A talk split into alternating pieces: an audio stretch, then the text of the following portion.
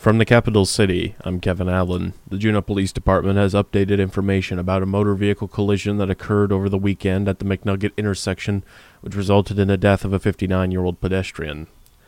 The 59 year old woman is identified as Ruth Carol Baz. Next of kin has been notified of her death.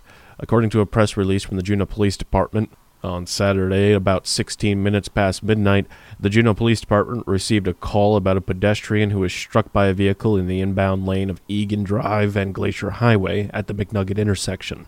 Juneau Police and CCFR responded. The inbound lane of Egan Drive was closed while police officers investigated the crash. The press release reports preliminary investigation found that an 18 year old female was driving a silver 2007 Honda Element and was driving inbound through the McNugget intersection. Boz was crossing the inbound lane of Egan Drive at the intersection when she was hit by the Honda Element. The driver immediately stopped at the scene as well as witnesses nearby to assist. The Juneau School Board met yesterday to discuss the investigation process for the milk incident at Glacier Valley Elementary last month. At the last board meeting, the board directed City Attorney Robert Palmer to identify a person or persons to compile the pieces of the investigation already underway and provide a report of those findings and recommendations to the board. The board now has two areas of focus, the first being a food service investigation. The second part is an investigation into the emergency communication and notification of parents. The aim would be to draft recommendations to improve emergency notifications and public communications related to incidents like the floor sealant incident. Palmer went through the cost estimates for two parts of the investigation and brought up the thought of the board creating a committee. The food service investigation cost estimate is between $10,000 and $31,000 and provided some bullets in there. The emergency notification public communication task is much cheaper, likely in the five to ten thousand dollar range, and again provided some bullets. I did consolidate. I had called in the past a third party person to compile reports. I did blend those together into both of these, and then also I do think the board there was some direction or not direction, but there was some interest in the board possibly having a committee, and I think the board could save some significant costs by having either a committee of the board or a board itself compile all the different reports and see what you want to do with them. Board member Brian Holst suggested adding a review of how the district acquires chemicals needed for schools, as well as reviewing storage and inventory control. We, that floor sealant that we ordered, we ordered a second time because it didn't show up. And had we had, you know, 2020, you know, hindsight is 2020, had we had a, a more robust inventory system about where did things go, maybe we would have been able to find that that had left, you know, the shipper and was indeed in our possession, but we didn't have that system. So I, I appreciate everyone's considering that. Superintendent Dr. Bridget Weiss responded.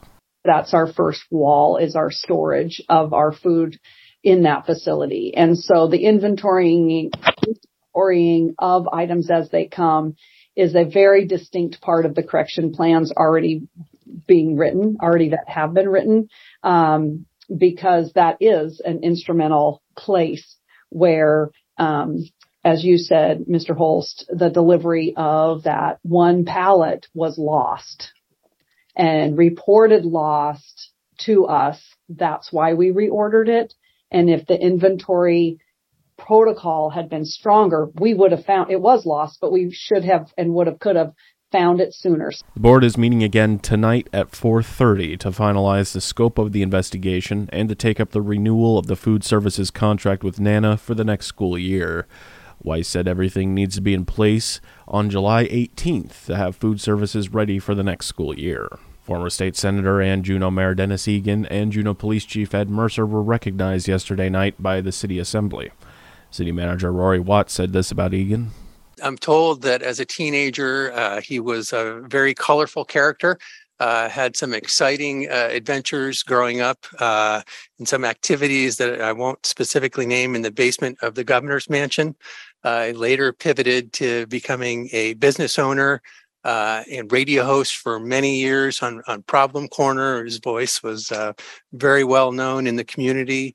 Uh, he joined the assembly he was a, a little bit of a notorious note passer, uh, had an excellent sense of humor. Uh, he became mayor uh, ran very interesting meetings. Was very, very fun to be around. Member of the Alaska Committee, uh, protecting the capital city for, for many, many years, and, and finally became our senator uh, and had a number of years of service up in, in the capital. Um, he was one of us.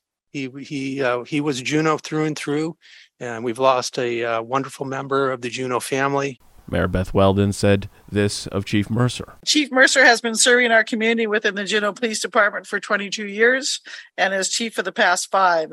Serving as a leader in policing means having to regularly guide colleagues, subordinate officers, and the community as well as a whole through some of our most challenging crises. Ed has successfully navigated the department and community through probably more than his share fair of these. This sort of work requires levels of integrity, character, political understanding, and compassion that are rarely seen put together. Perhaps the strongest evidence that Chief Mercer brings these traits to the table is the manner in which he is respected by all comers, from his fellow chiefs to his officers, from CBJ management and assembly members to the community at large. Mercer was gracious in his response to being honored by the city. Certainly, being a chief is a challenging task, but I would be remiss if I didn't uh, give kudos to my staff, Deputy Chief David Campbell, sitting in the uh, audience today, all of my command staff, all my officers, all JPD staff that uh, basically go out every single day and do their job makes my job a lot easier as far as help helping lead the agency. Um, I'm very fortunate also as a chief to have peer my peer group around the state that I can consult with at any given time. Uh, there's great leaders throughout the state, and uh, you know many of them uh, are warranted for this very same award. So it's an honor. Thank you very much, and I appreciate the acknowledgement. Juneau Police Chief Ed Mercer. Glacier Bay National Park and Reserve will open Muir Inlet to vessel traffic after an initial search did not locate the 66 foot Cats and Dogs vessel, which sank last Friday, July 1st. Pa- this past weekend, salvage vessels used sonar and remote cameras to search the area surrounding where the vessel sank. With salvage operations currently suspended, related area closures have been lifted. Mariners may still call Bartlett Cove on Marine Channel 12 for updates from the National Park Service. The service will continue to monitor conditions in the area of the incident for signs of fuel or oil leaking from the sunken vessel as further actions are explored. The Coast Guard continues their investigation of the incident with assistance from the Park Service. Mary Peltola, a candidate for the U.S. House in Alaska, spoke to her campaign while a guest on Action Line. A recent poll conducted by the Alaska Survey Research shows her in the lead in the first round of voting under the ranked choice system in both the special and general election. She offered her thoughts about what this means for her campaign. I'm really heartened by this poll. It shows that I have the most room to grow, and it shows that I have the lowest name recognition and the highest positives um, and the lowest negatives. So there's still a lot of campaigning left to do in this race. Um, there's, of course, the election on August 16th and then the election on November 8th.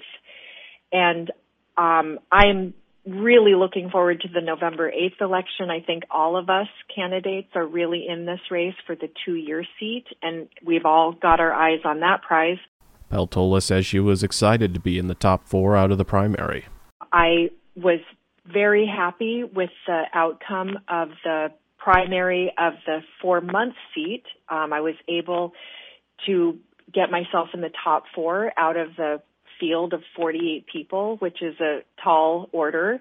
We had a very tight budget. I was outraised 10 to 1. I've got two opponents right now who are millionaires and um, I'm assuming in the in the two year race I'll have three opponents who are millionaires.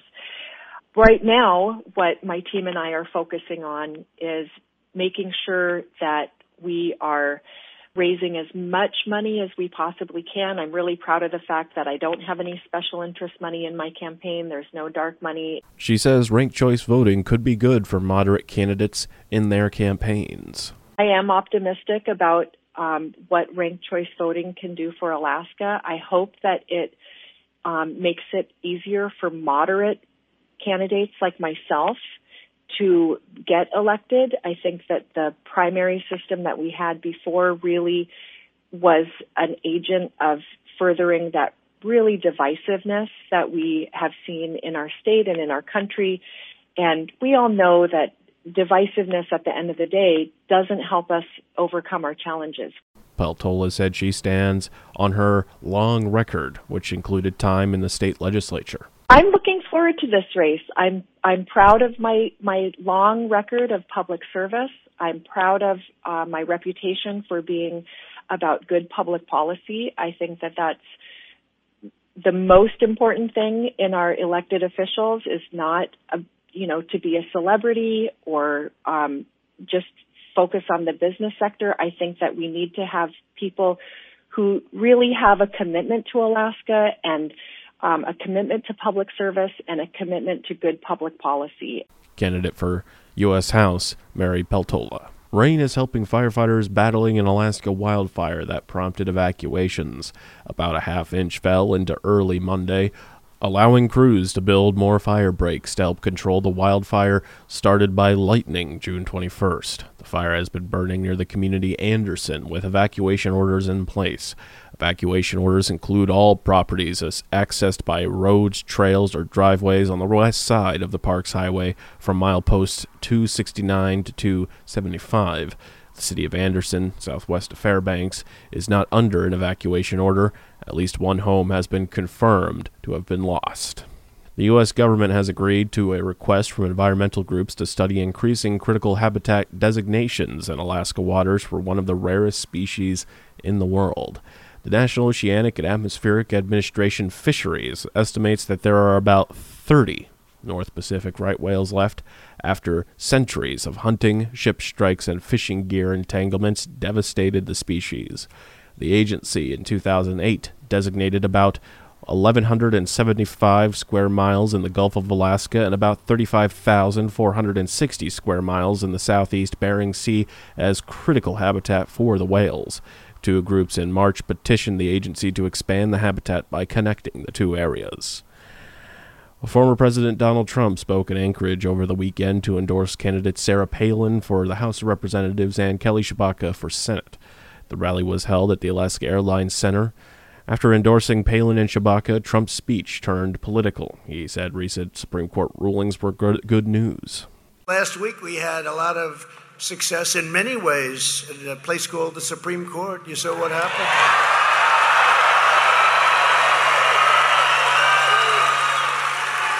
Ronald Reagan fought and tried to do it, and everybody did. But four things came down last week on guns, on religious liberty, on the environment, and Roe v. Wade. That was a big win. Trump said the national battle against COVID was successful under his presidency. The job we did with COVID, or as some people call it, to be more accurate, the China virus. But we did so much in terms of therapeutics, and a word that I'm not allowed to mention, but I'm still proud of that word.